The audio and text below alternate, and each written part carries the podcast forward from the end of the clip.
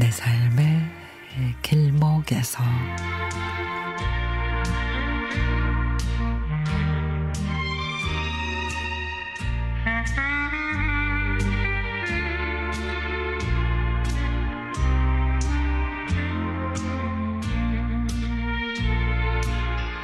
저한테는 소중한 친구 두 명이 있습니다.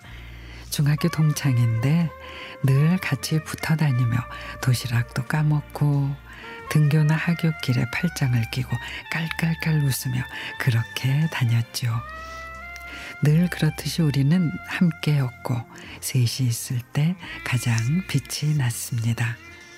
하지만 고등학교가 따로 배정되면서 우리는 이별을 해야 했습니다.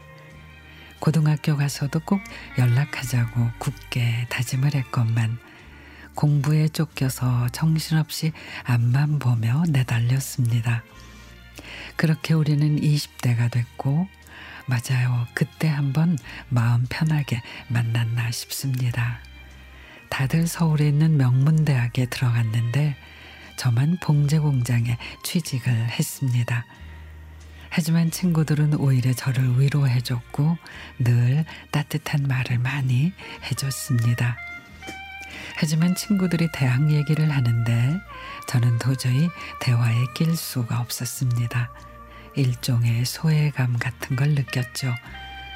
근데도 친구들은 저를 데리고 이대역 거리도 같이 가고 홍대 거리도 가고 서울의 젊은이들이 많이 모이는 핫플레이스에 저를 늘 데리고 다녔습니다.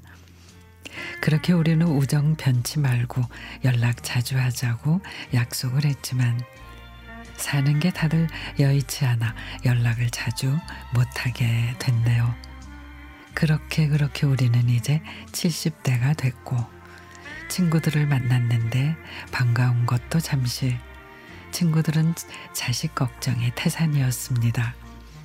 애들이 아직 결혼을 안 했다고. 대학 나오고 좋은 회사에 취직하면 한숨 덜 줄 알았는데 자식 걱정은 끝이 없다고. 그러게요. 사는 게 그런 것 같아요. 무슨 걱정이든 늘 끝이 없다는 거.